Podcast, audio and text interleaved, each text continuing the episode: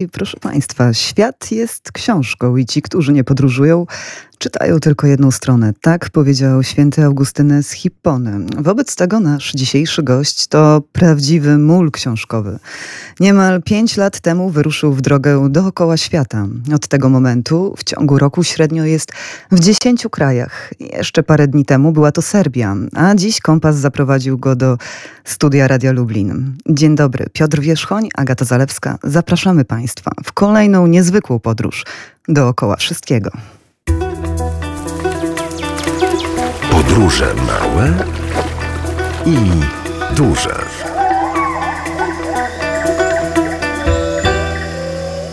Nasz gość to Forrest Gump podróżowania. Gdy wyruszył w swoją drogę, inni zaczęli do niego dołączać.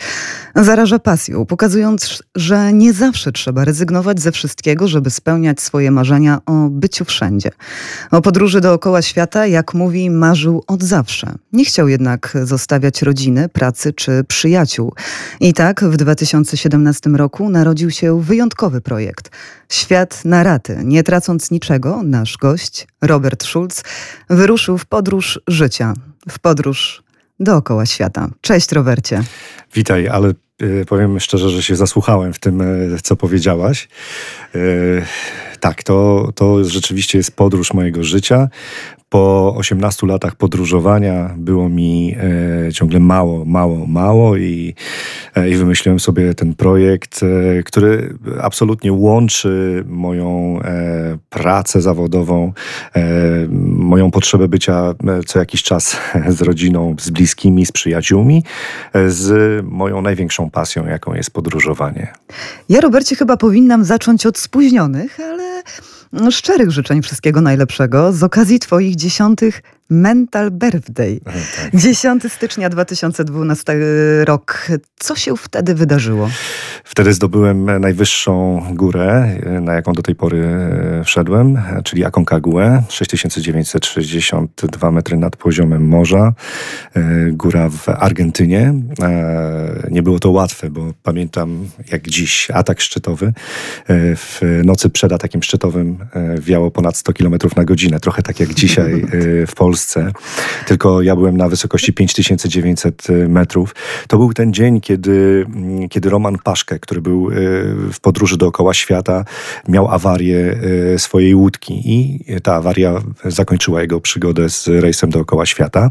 Tego samego dnia też e, mm, wstrzymano rajd Dakar ze względu na warunki pogodowe, a ja wtedy byłem na wysokości 5900 metrów w takim obozie ostatnim przed atakiem szczytowym.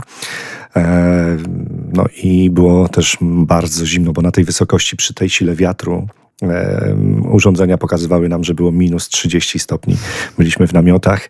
W namiotach mieliśmy kawałki skał e, po to, żeby nam namiot nie odleciał z tej wysokości. No i później w nocy wyszliśmy na atak szczytowy. Udało się zdobyć najwyższą górę nie tylko Ameryki Południowej, ale obu Ameryk. Góra, która jest zaliczana do korony Ziemi. I wchodząc na tą górę i schodząc z niej, podjąłem e, takie ważne życiowe postanowienia o zmianach w moim życiu, które później wprowadziłem e, w życie. To były fundamentalne zmiany, e, rozwód, zmiana miejsca zamieszkania i tak dalej. I to nie były zmiany łatwe, ale miały dla mnie wielkie znaczenie i po kilku latach e, udało mi się je dokończyć, ale to była jedna z najważniejszych decyzji w moim życiu, dlatego e, tę datę uznaję za moje mentalne urodziny i e, co roku obchodzę ten dzień równocześnie z moimi takimi formalnymi urodzinami, które już w maju. To musiała być bardzo emocjonująca dla ciebie chwila, taki zastrzyk motywacji, żeby jednak tak dużo zmienić, no bo jak się okazuje, to były zmiany także w życiu prywatnym. Tak, ale e, góry zawsze były dla mnie e, źródłem inspiracji do działania. Ja kocham góry i zawsze, kiedy wchodzę e, na jakiś szczyt, a trochę się ich nazbierało. Ostatnio byłem trzeci raz na Kilimandżaro, choćby w ubiegłorocznej mojej podróży dookoła świata.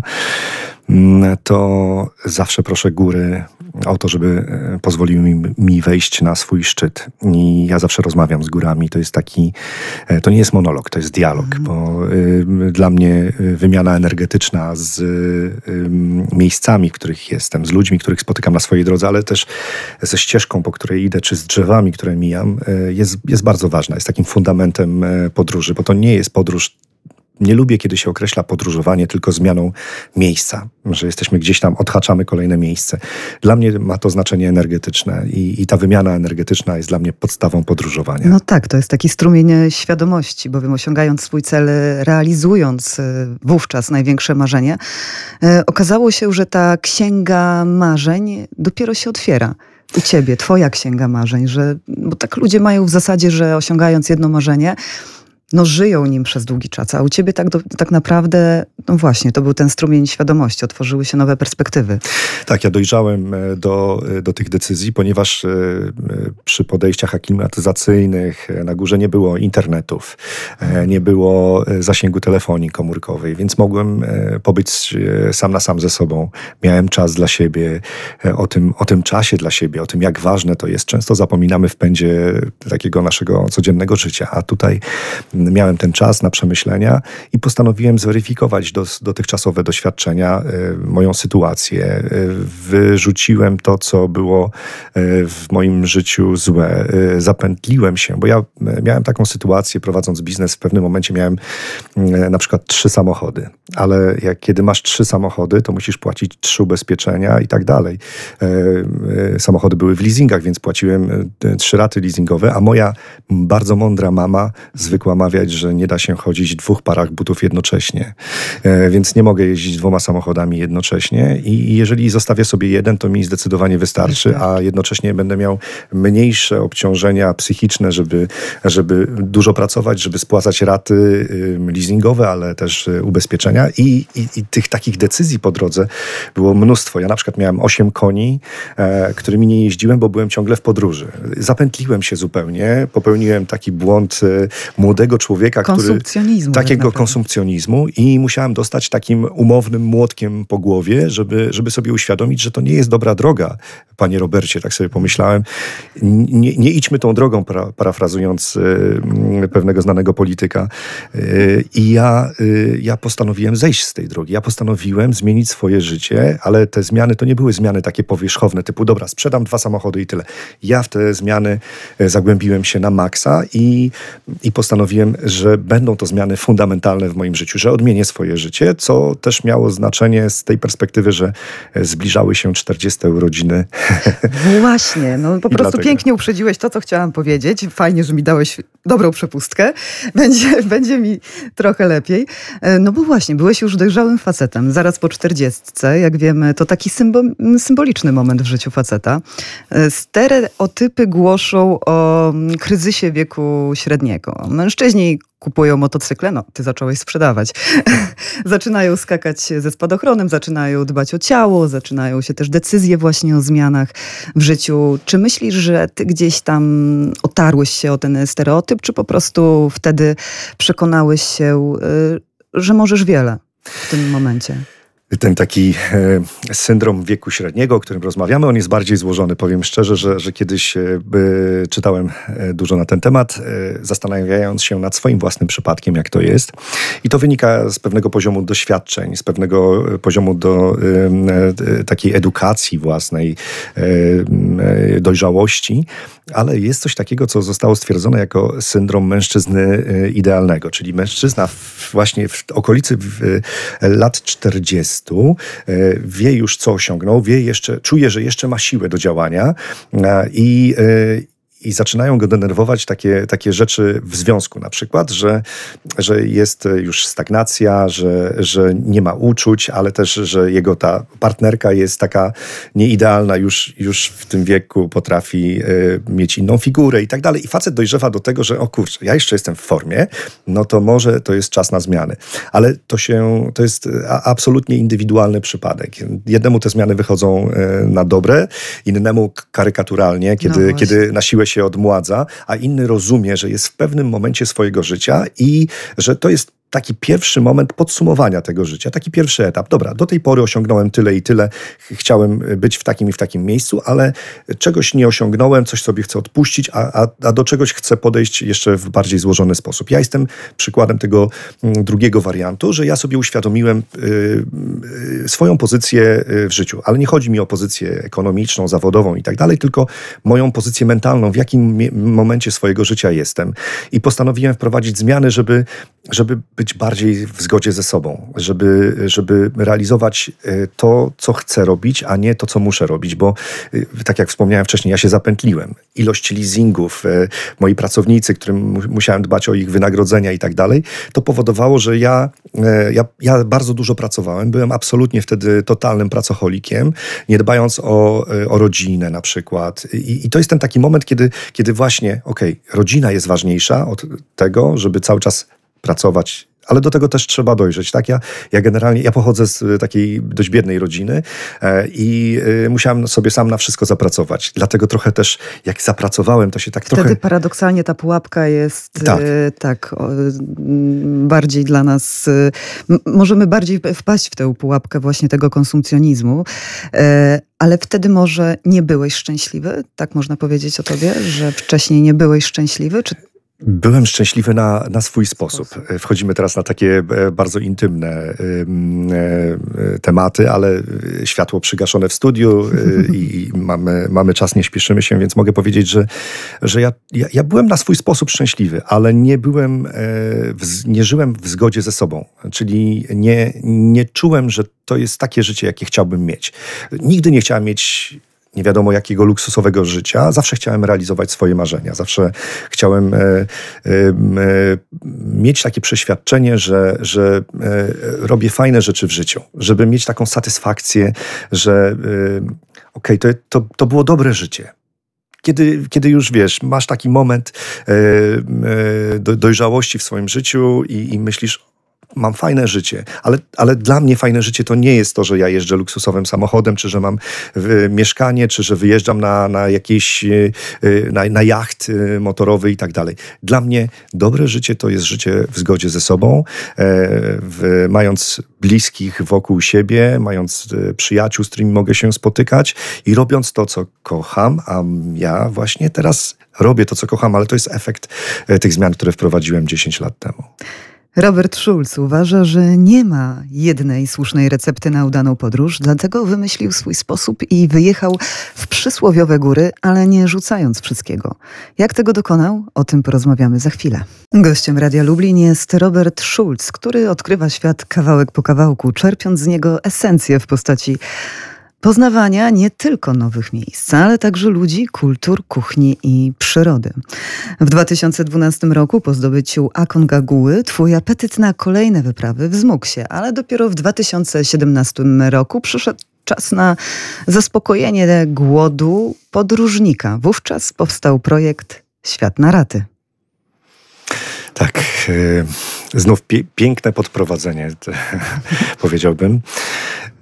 Z projektem Świat na Raty jest taka dość ciekawa historia, bo ja byłem też e, po tych zmianach, które wprowadziłem w 2012 roku, już w 2017 roku one mm, przyniosły taki odpowiedni skutek, taki pożądany przeze mnie, czyli to, czego oczekiwałem. I byłem już na takim etapie, że, że e, sprzedałem jedną ze swoich firm i mogłem e, wyruszyć w podróż dookoła świata, czyli spełnić swoje marzenie. Przypomnę, że przez 18 lat wcześniej podróżowałem, ale to były ale bardziej. Tak, to, była, to, była taka, to były podróże służbowe, organizowałem wyjazdy dla innych, ale moim marzeniem było, żeby tak ruszyć i, i zrobić tą podróż dookoła świata. Ale mm, nie chciałem w nią wyruszyć sam, więc zaproponowałem mojej partnerce, że e, zabiorę ją w podróż dookoła świata. Mhm ale spotkałem się z oporem w postaci mnóstwa powodów, które przede wszystkim praca, e, syn i tak dalej, które zahamowały ten mój entuzjazm. jesteśmy, tworzymy taką patchworkową rodzinę. Moja partnerka ma, ma swojego syna. Wtedy Kacper miał lat 12, no to, to, to, to młody chłopak. Ale w drugim etapie, po tym, kiedy spotkałem się z odmową Joasi, zaproponowałem, żeby dołączył do mnie mój syn Maciej, który który wtedy mm, był przed maturą. E, zaproponowałem, powiedziałem, synku, zdasz maturę, zabieram cię w podróż dookoła świata. Ojciec i syn, tylko my we dwóch, rok, półtora w podróży dookoła świata. Tato, sorry, ale mam studia. Tak, a właśnie mi syn odpowiedział, tato, ja chcę iść na studia. No i wtedy powiem szczerze, że, że opadły mi ręce i, i entuzjazm totalnie. E, to była e, wigilia moich urodzin. 25 maja, gdzie już lekko zrezygnowany, ale ciągle jeszcze z nadzieją, że można to zrobić. Usiadłem e, przy stole, nalałem sobie lampkę białego wina e, i rozłożyłem kartki przed sobą, mapę, komputer i wymyśliłem sobie wtedy, ale to nie był taki proces krótki, bo, bo moje, y, moja praca kreatywna trwała przez całą noc. Ja nie przespałem nocy. Już się e, zafiksowałeś po tak, prostu na zacząłem myśleć, jak to zrobić, mimo tych przeciwności, które mnie tu spotykają i wymyśliłem sobie, że zrobię to na raty. Czyli nie, nie wyruszę w podróż dookoła świata nie zrobię jej w jednym, w jednej e, kawałku czasu, tak to, tak to po angielsku można było powiedzieć, że, że, że, że ruszam i, i kończę po, po roku czy półtora, tylko odwiedzę 100 państw w ciągu pięciu lat tak żeby granice tych państw się na końcu projektu stykały, tworząc mniej lub bardziej regularny okrąg dookoła świata, ale będę tak sobie skakał. To polecę na przykład do Singapuru, e, później polecę do Etiopii, później polecę do Stanów, ale na końcu e, będzie to jednak e, podróż dookoła świata i powinienem w tym roku kończyć już ją, bo to 5 lat mija od 2017 roku, ale no przez pandemię Jasne. zostało to wstrzymane. Przy czym to, co powiedziałaś na początku, średnio 10 państw, no tak nawet troszeczkę więcej wychodzi, tak. ale w wielu z nich byłem y, kilkukrotnie. Więc e, tak naprawdę, jeżeli byśmy podsumowali sobie statystyki e, lotów, e, pobytów, no to, to, to, to było naprawdę wiele się działo. W samej Australii byłem dwa razy, na przykład, a to dość daleko. Polinezja francuska. W Tajlandii w tym czasie byłem kilkukrotnie, chyba pięć, sześć razy. W Laponii byłem dwa razy. I jakbym tak, jakby tak dodać to wszystko, no to, to tych podróży było zdecydowanie więcej. Naprawdę, naprawdę dużo. Mhm. Ale ja to, jest, to jest projekt mojego życia. Tak jak wspomnieliśmy, więc ja nie chcę y, zaliczać państw. Jeżeli jestem tylko chwilowo, to nawet nie, nie wliczam tego państwa do, e, do projektu. Tak było na przykład w ubiegłym roku, kiedy przejechałem przez Czarnogórę i Albanię w drodze do Macedonii Północnej. One nie są jeszcze zrobionymi ratami. Chcę, żeby... E, ja, ja muszę poznać ludzi, muszę poczuć e, smaki, zapachy, zagłębić się trochę w lokalność każdego, każdego miejsca, a to, że będę chwilę gdzieś tam w, w jakiejś stolicy, bo mam kilka godzin między jednym a drugim lotem, to absolutnie nie jest powodem do tego, żeby uznać, że, że tam już byłem. To jest bardzo ważne to, co mówisz, ponieważ z reguły wydaje nam się, że żeby wyruszyć w taką podróż, trzeba postawić wszystko właśnie na jedną kartę. Pozamykać wszystkie sprawy dnia codziennego, złożyć wymówienie w pracy, e, zatrzasnąć dom na wszystkie spusty, przeprosić się z partnerami, znajomymi, oświadczając, e, przepraszam, nie będzie mnie przez co najmniej tam kilkanaście miesięcy. Ty jednak, można powiedzieć, znalazłeś złoty środek na to. Chciałeś poznać 100 państw, ale także 100 osób osób, które kochają swoje miejsce na Ziemi. Tak, bo, bo to dla mnie bardzo ważne, żeby, żeby dowiedzieć się, żeby poznać specyfikę każdego miejsca. To ja, ja, ja uwielbiam rozmawiać z lokalsami, ale tak, to jest, to jest coś na kształt złotego środka, ta moja podróż. Czyli mogę dalej pracować, mogę wyjeżdżać, ale mogę znów poświęcić czas rodzinie, e, znajomym, przyjaciołom e, i mogę się realizować zawodowo, rozwijać to, co do tej pory robiłem, a, czyli jakby, jak to się mówi, kawa nie wyklucza herbaty. I ja tutaj, ja tutaj e, robię, e, łączę moje podróżowanie i zawodowe, i prywatne. E, często mam takie, dostaję takie pytanie, jak ty finansujesz swoje podróże? Ja właśnie organizuję podróże dla innych, na czym zarabiam, żeby mieć na swoje, na swoje podróże. Tak jak wcześniej wspomniałem, te, te dobra materialne takie, żeby, żeby się bogacić, nie są dla mnie ważne, bo, bo ja kolekcjonuję wrażenia, przeżycia i, i je... Sama podróż jest już takim bogactwem. Tak, znajduję je, te wrażenia w, w moich podróżach. Powiedz, na pierwszy ogień, ogień poszła Andaluzja, czy gdzie byłeś? W... Tak, pie, pierwsza była Hiszpania, dokładnie Andaluzja, a zaraz później była druga odsłona Hiszpanii, czyli Wyspy Kanaryjskie, dokładnie Gran Canaria. Od tego się wszystko zaczęło i to było zaraz na koniec maja. I tam wyruszyliście chyba z rodziną, z tego co W Andaluzji byłem sam, ale, tak, ale, na Gran Canarii, na Gran Canarii już byliśmy rodzinnie. I, I to jest też ciekawe w tym projekcie, że ja y, często zapraszam moją rodzinę czy przyjaciół do uczestniczenia w jakiejś racie. Oni są też częścią hmm. tego projektu, ale też moi klienci, którzy, z którymi wyjeżdżam, też są częścią tego projektu i dzięki temu on jest taki rozbudowany, bogaty y, w, we wrażenia, bo no, wiele osób go tworzy, ja go koordynuję, prowadzę i, i, i dlatego e, jest dla mnie tak ważny. E, podróż po świecie to także podróż po zwyczajach i różnych e, kulturach. Trzeba się do nich mm, przygotować, żeby nie popełnić czasem jakiegoś pas. No wiadomo. Czy zdarzyły ci się jednak jakieś pomyłki?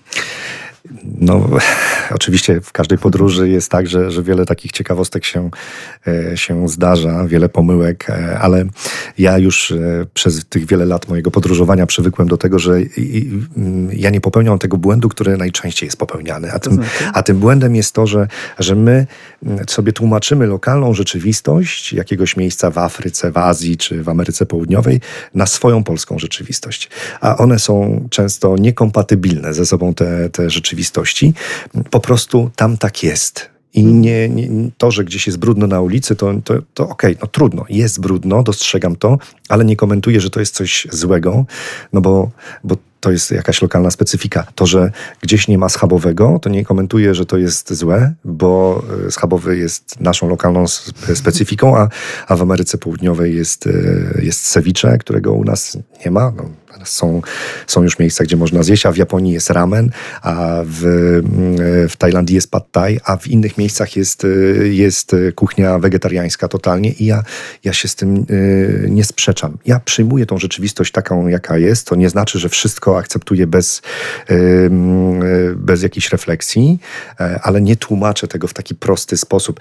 A u nas to jest lepiej, a tam to jest gorzej. No po prostu, jeżeli jesteśmy gdzieś gośćmi, to musimy musimy się e, dowiedzieć i zaakceptować tą lokalną specyfikę. Jak jesteśmy w takim nieznanym dla siebie miejscu, często bywa tak, że e, czujemy się bardzo obco jednak, e, no bo to, to czasami jest tak, że wszystko nas dzieli od tego regionu, ale nie jest też tak, że czujesz się przez to bardzo wolnym człowiekiem podczas podróży, właśnie w takim miejscu, gdzie niczego się od ciebie nie oczekuje. Ty sam też nie wiesz, czego oczekiwać.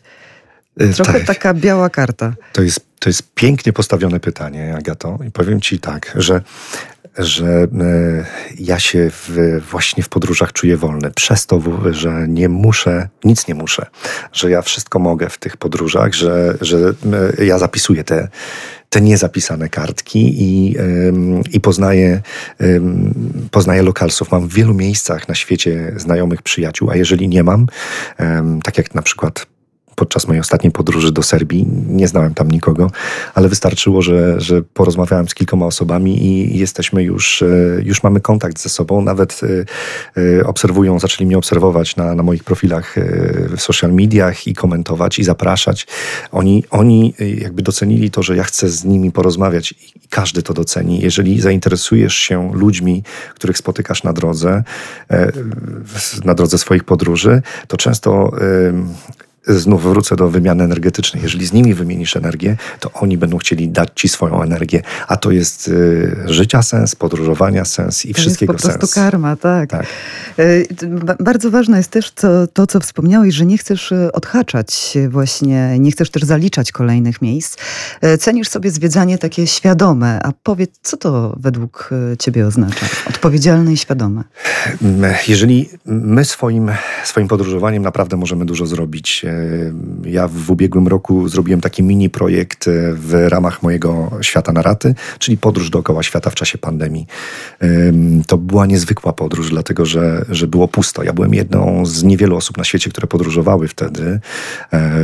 Pamiętam, kiedy wylądowałem w Ekwadorze po y, pierwszej części mojego pobytu w tym kraju, czyli po wyspach Galapagos, wylądowałem w mieście Guayaquil i tam czekał Raul, e, mój przewodnik, który przywitał mnie i powiedział, że dziękuję mi za to, że jestem odważny w podróżowaniu bo jestem pierwszym turystą od 10 miesięcy, którego on może oprowadzić, obwieść po, po Ekwadorze, a dzięki temu mm, może mieć na utrzymanie swojej rodziny. Czyli my swoją, swoją obecnością możemy pozytywnie wpływać na lokalne społeczności, płacąc y, w rodzinnych restauracjach, rodzinnych hotelach, wybierając te lokalne rzeczy, kiedy wiemy, I gdzie... I tym się kierujesz, tak? Tak, absolutnie.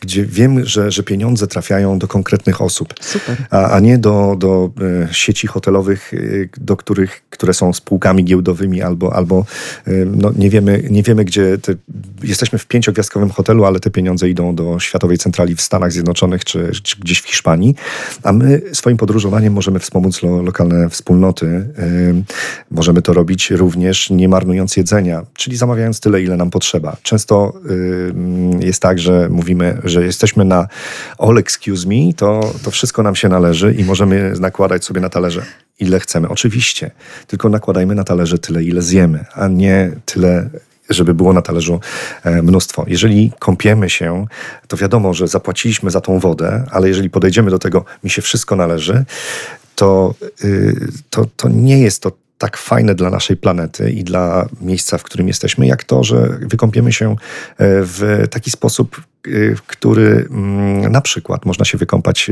na haciendzie mojego przyjaciela w Ekwadorze, który zrobił y, takie klepsydry przy wejściu pod prysznic. Y, klepsydra ma dokładnie 5 minut, a to według badań jest idealny czas do tego, żeby wziąć prysznic.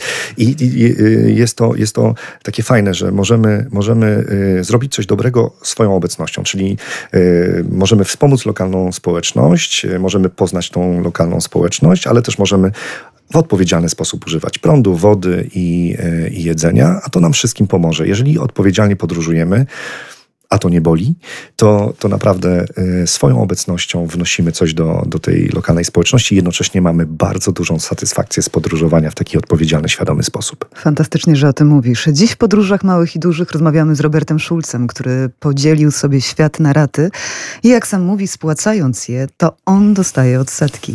O spełnianiu marzeń i pasji jako bezcennej wartości porozmawiamy za kilka minut. W studiu Radia Lublin gościmy Roberta Schulza, podróżnika, który podczas swoich wypraw nie boi się zejść z utartego szlaku.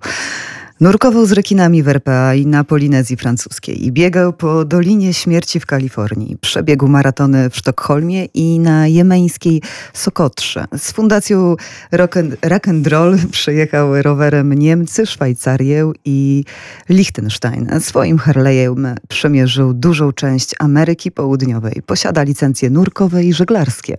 Robert, czyli czasem zrzucasz ten wygodny i komfortowy uniform turysty i mówisz ahoj przygoda?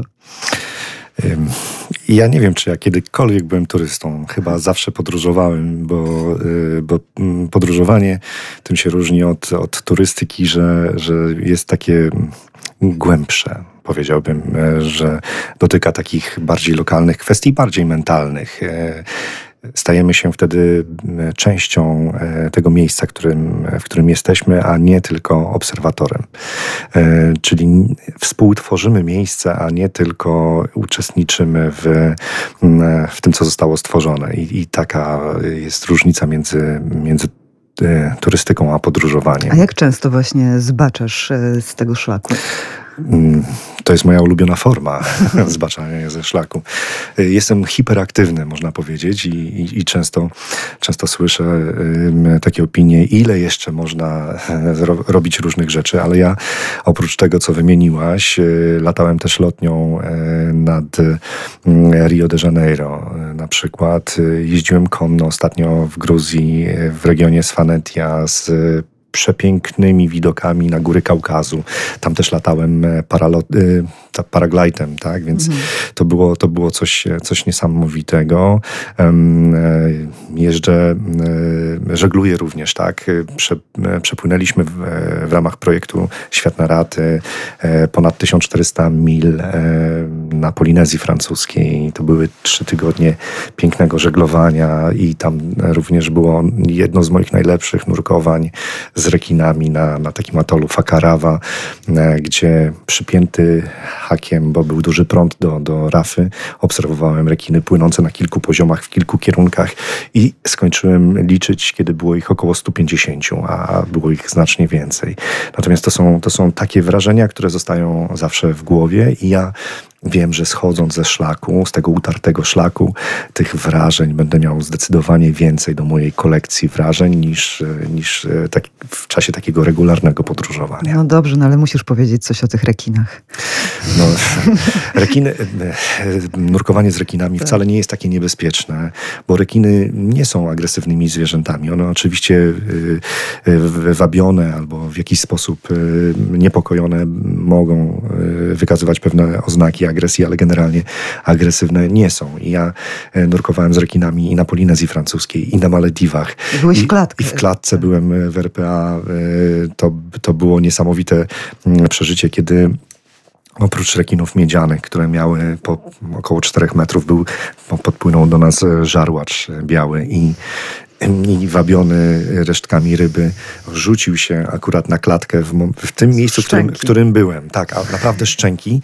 Mam to nagrane na, na swojej kam kamerce, że kiedy wy, wyłoniłem się z wody, powiedziałem kilka niecenzuralnych słów, ale tak musiałem e, emocje z siebie wyrzucić, bo, bo, bo czułem tego e, rekina no tak w odległości 30 centymetrów od siebie, 20 e, i, i to zrobiło na mnie, na mnie wielkie wrażenie, ale to tylko dlatego, że, że on był wabiony resztkami ryb po to, po to żeby podpłynął do, do, do klatki.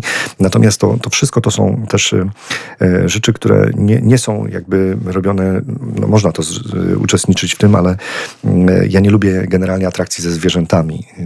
Rozumiem. Y, tutaj są, y, tu y, jest podejście takie badawcze bardzo, bo to, to jest robione przez organizację, to jest działalność licencjonowana i to są, to jest działalność badawcza oceanograficzna, a, a taka forma wypływania z turystami pomaga finansować badania nad rekinami. Natomiast ci ludzie, którzy, czy tych, których spotkałem na Azorach, którzy zajmują się wielorybami, czy tych, których spotkałem w RPA, którzy zajmują się badaniem rekinów, to są absolutnie fascynaci tego, co robią i oni nigdy w życiu nie pozwoliliby na, na to, żeby coś złego robić tym zwierzętom. A Więc... jeszcze krótko powiedz trochę o tej bieganiu po Dolinie Śmierci. Dlaczego to jest Dolina Śmierci? Dolina Śmierci, bo to jest jedno z najgorętszych miejsc na świecie i to było jedno z moich podróżniczych marzeń. Y, mam ich wiele, i, i, ale wtedy właśnie będąc w Stanach Zjednoczonych w Dolinie Śmierci przebiegłem e, ponad dwa kilometry w upale ponad 40 stopni, ale w asyście y, moich znajomych ubrałem się w koszulkę do biegania, w spodenki i przebiegłem po, po dolnej części Doliny Śmierci, poniżej, e, poniżej depresji, e, ponad dwa kilometry. I to było bardzo ciekawe doświadczenie uczucie w organizmie takie? Nie, to dwa kilometry to nie jest jakiś specjalny dystans, chociaż, chociaż w tych warunkach no bardziej boli, że tak powiem, bo, bo doskwiera ten upał, ale, ale samo poczucie tego, że, że biegniesz w Dolinie Śmierci, że spełniasz swoje marzenie e, podróżnicze, dodaje sił i skrzydeł i tego wszystkiego, co jest ważne w podróżowaniu. Robert Schulz próbuje świat kawałek po kawałku, czerpiąc jedynie esencję. Poznaje religię, przeróżne kultury, zwyczaje, egzotyczne smaki, ale przede wszystkim ludzi. Świat go inspiruje, a on inspiruje innych. Czy jest w stanie go coś zatrzymać? O tym między innymi porozmawiamy po 14. Proszę zostać z nami. Kwadrans po godzinie 14, a naszym gościem jest Robert Schulz, politolog z wykształcenia, przedsiębiorca z wyboru, a podróżnik z zamiłowania. Pięć lat temu wyruszył ze swoim autorskim projektem Świat na raty. Jego główne założenie to realizacja pasji, ale bez utraty tego, co ważne. Za cel postawił sobie wyprawy do stu państw i spotykając sto osób, które kochają swoje miejsce na ziemi. Do tej pory udało mu się zrealizować około 60% tego założenia. Robert, ekspercie. Ciekawe statystyki sporządzasz podczas swoich podróży. Zatem opowiadaj, jak wygląda świat na raty w liczbach.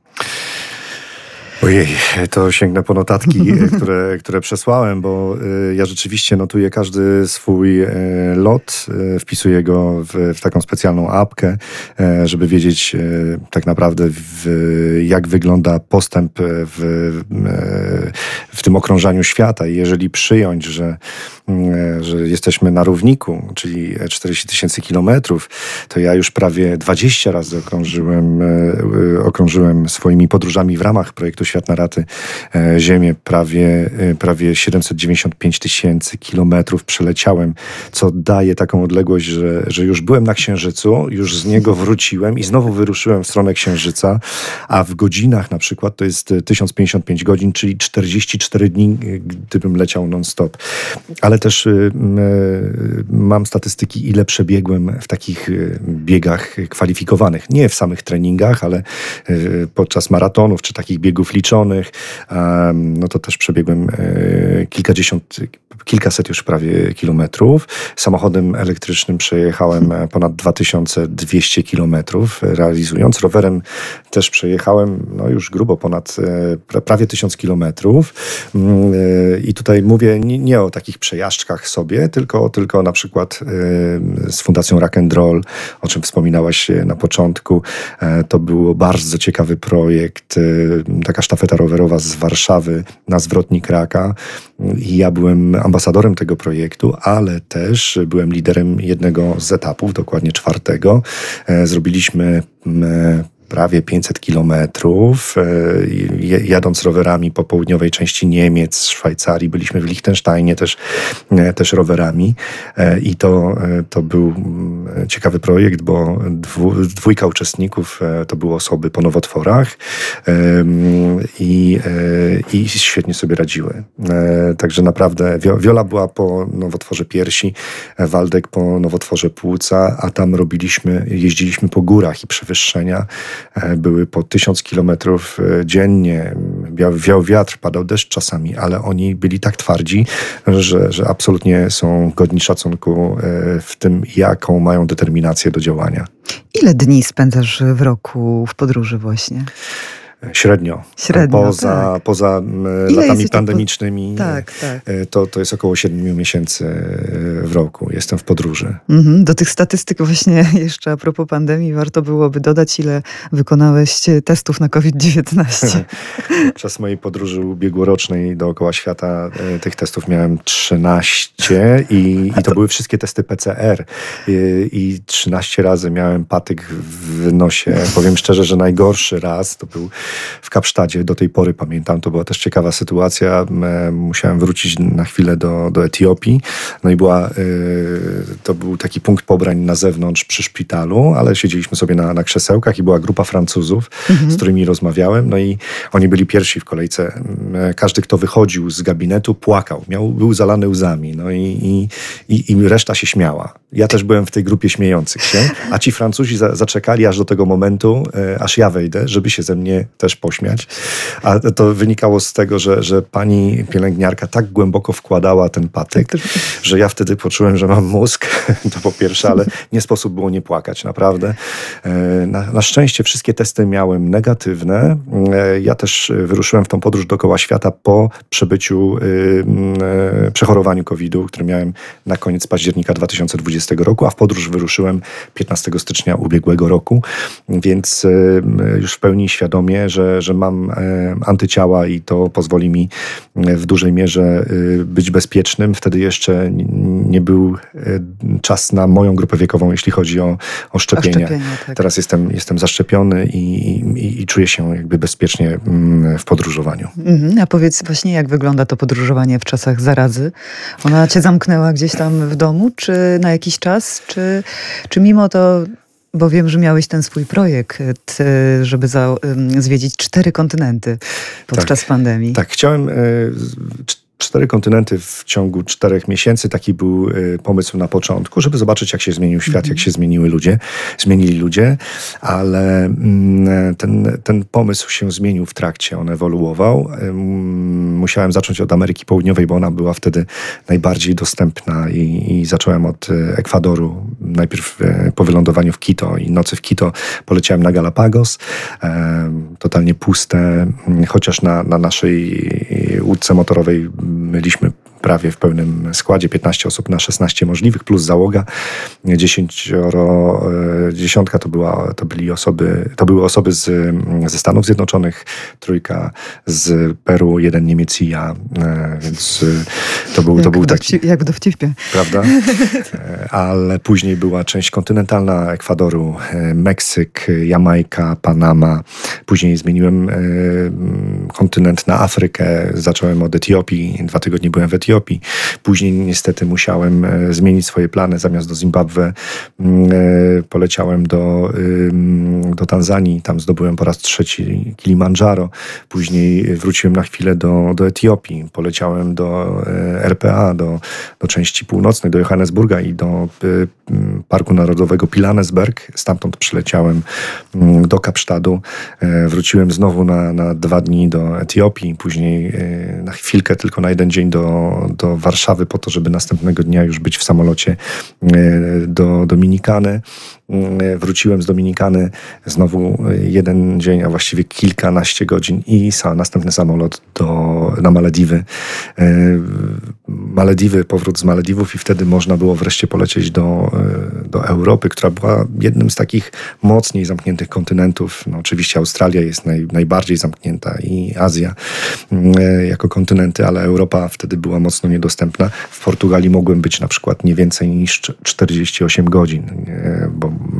musiałbym już być na kwarantannie po tym czasie, ale do Hiszpanii, do Madrytu z Lizbony przyleciałem w dniu, który później został nazwany Sylwestrem w maju, ponieważ władze ogłosiły możliwość e, przemieszczania się między regionami, co do tej pory było jakby zabronione. No i, e, i widziałem, jak świętowano na ulicach e, to, że wreszcie ten powiew wolności jest taki po, po wielu miesiącach obostrzeń i ograniczeń.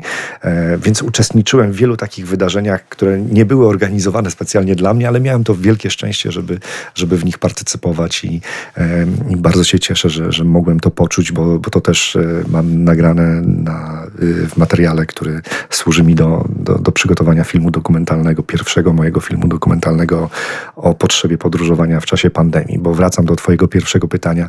Nic nie jest w stanie mnie zatrzymać, bo podróżowanie to jest y, mojego życia sens i, i podobno nawet e, zmieniał mi się kolor oczu, jak nie mogłem podróżować, czyli moje oczy szarzały, tak mi powiedziała moja Jasia, że, że, że ja gasłem już energetycznie, a znowu, e, kiedy wymyśliłem sobie, że wyruszę jednak w świat na przekór wszystkiemu i wszystkim, bo wiele osób mnie przed tym powstrzymywało, to znowu oczy zaczęły mi błyszczeć. E, tak jak zawsze, kiedy myślę o podróżowaniu, bo, bo kiedy wiem, że, że czekają na mnie emocje, kiedy wiem, że, że spotkam znajomych albo nieznajomych, to, mm, to, to absolutnie mnie to cieszy i, i, i to jest taka jakaś wewnętrzna radość, że, że czuję takie lekkie poddenerwowanie, ale to jest takie bardzo pozytywne poddenerwowanie, ekscytacja, taka ekscytacja. Mhm.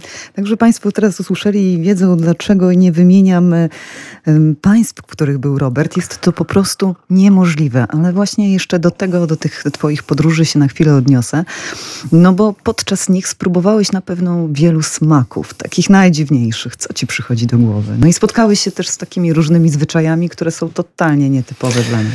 Jeśli chodzi o jedzenie, no to, to jadłem piranie na przykład, co nie jest takim powszechnym e, zjawiskiem, bo, bo to e, czasami piranie mogą nas zjeść, ale będąc, e, będąc w Peru, w części amazońskiej Peru, rzeczywiście jadłem, jadłem piranie, a w Ekwadorze z takich ciekawych potraw jadłem świnkę morską.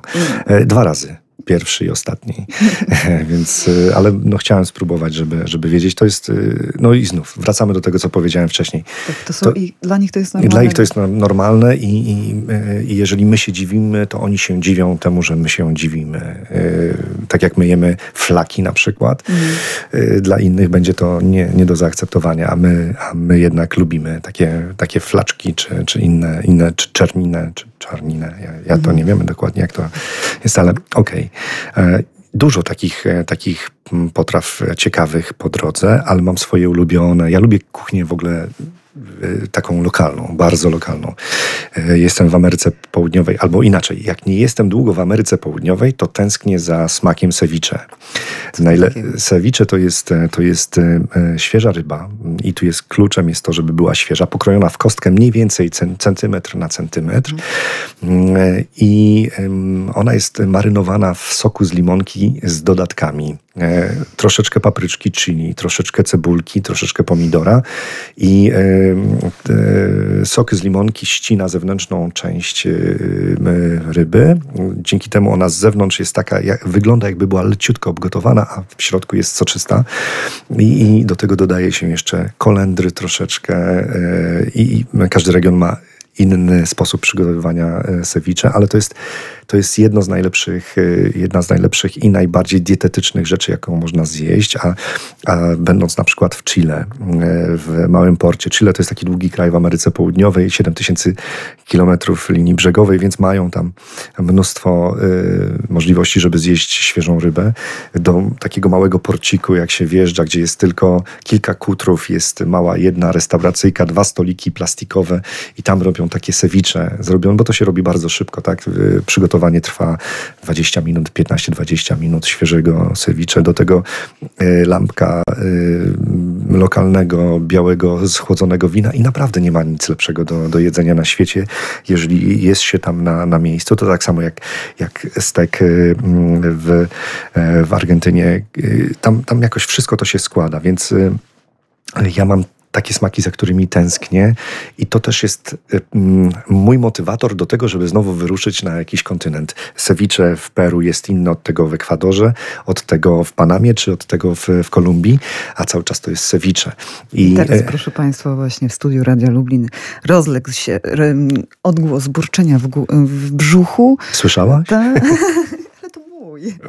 Ale takie, proszę Państwa, są właśnie smaki podróży. Gościem Radia Lublin jest Robert Schulz, który znalazł sposób na podróżowanie, nie tracąc y, przy tym tego, co dla niego ważne. Do rozmowy wracamy za kilka minut. Otwieram wino. My też właśnie niedawno otworzyliśmy takie wino w studiu Radia Lublin. Znaczy, tylko w opowieści, proszę Państwa.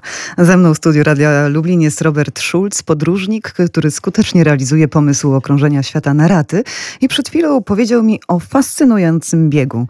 Powiedz teraz na antenie trochę. ten fascynujący bieg, e, w którym mam zamiar wziąć udział może już e, we wrześniu tego roku. To jest bieg w Chorwacji e, związany z zbiorami winorośli. Biegnie się od winnicy do winnicy i degustuje się wino i wygrywa ten, kto jest w stanie wypić odpowiednią ilość wina i przetrwać oraz wykazać się dobrą Zdajesz kondycją fizyczną. że wszyscy teraz zacierają ręce i tak, tak. jadą z tobą. Prawda? No to, bo to jest takie ciekawe, e, ciekawe wydarzenie, nietuzinkowe i można połączyć aktywności e, fizyczne z e, wrażeniami smakowymi mhm. tego wina. No właśnie, ale to nie jedyny alkohol, wino, które, które właśnie mm, próbujesz, degustujesz podczas swoich podróży. Jest taki pewien kaktus. Ojej, e, to, to nie tylko, y, bo tutaj nie, nie demonizujmy alkohole. Oczywiście one są charakterystyczne dla, dla wielu różnych kultur.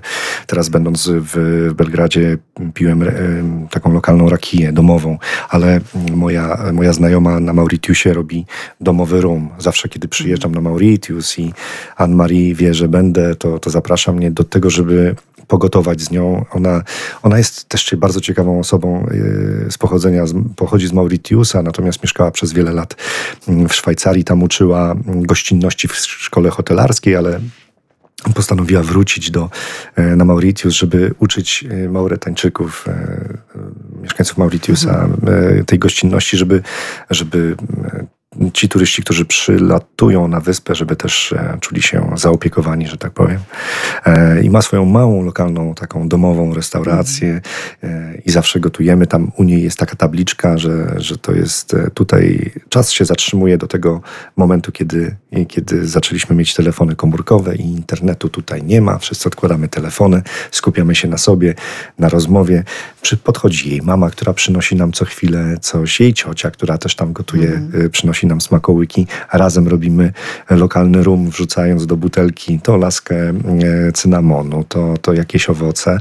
I ja zawsze dostaję tą, tą butelkę w prezencie i ci znajomi moi, którzy są również, robią też e, swój własny rum, który później no, przepięknie pachnie już w domu, tak? I jest, jest takim dobrym wspomnieniem e, z podróży. A w, e, w Meksyku był ten peyotl, ten kaktus, e, który uznawany jest jako halucynogenny odbywają się ceremonie, bo wiele pokoleń szamanów w różnych plemionach, czy to u Inków, czy u Majów, czy u Azteków korzystało właśnie z tego kaktusa i, i on wprowadza w taki, taki stan troszeczkę nie, niecodzienności, czyli poza próg świadomości.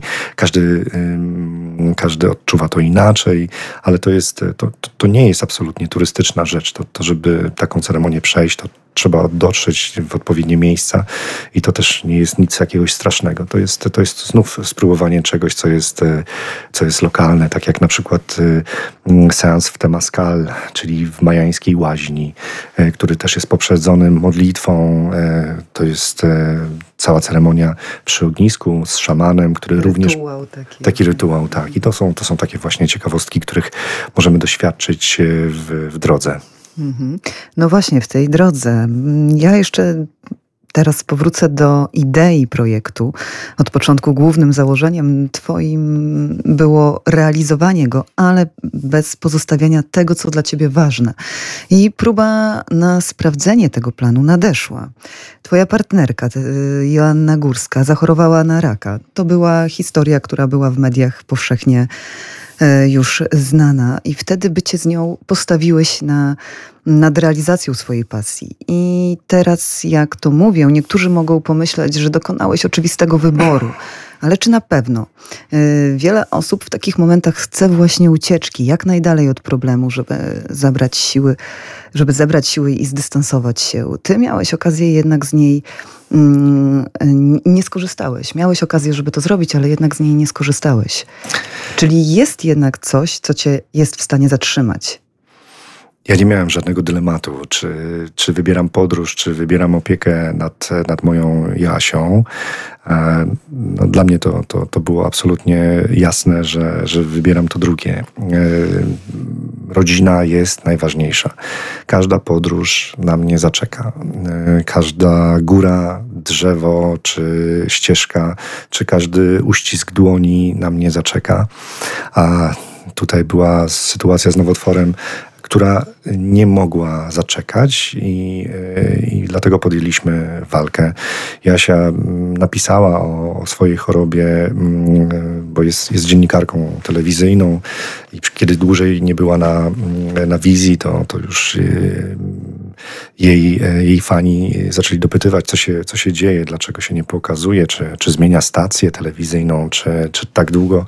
Nawet były takie komentarze, jak długo można być na urlopie. Mhm. Więc żeby, żeby e, uciąć te wszystkie komentarze, czy domysły, dywagacje, mm, Jasia postanowiła mm, poinformować, ale, ale ustaliliśmy, że zrobimy to w taki, taki sposób, żeby właściwie nikt tego nie usłyszał. Czyli w piątek wieczorem, tam po 22 chyba, napisała krótkiego posta mm, e, na swoich social mediach, ale podchwyciły to, to wszystkie portale, e, gazety i zaczęło się robić wokół tego e, głośno. Jasia była taką ikoną wsparcia dla tych dziewczyn, które chorują, które też nie wiedzieć czemu wstydzą się tego, że chorują. To jest niestety konsekwencja tego, jakim my niestety jesteśmy społeczeństwem, mm, że nie akceptujemy że często tego, co jest niezależne od nas. Tak? Jest, jest choroba, nie mogliśmy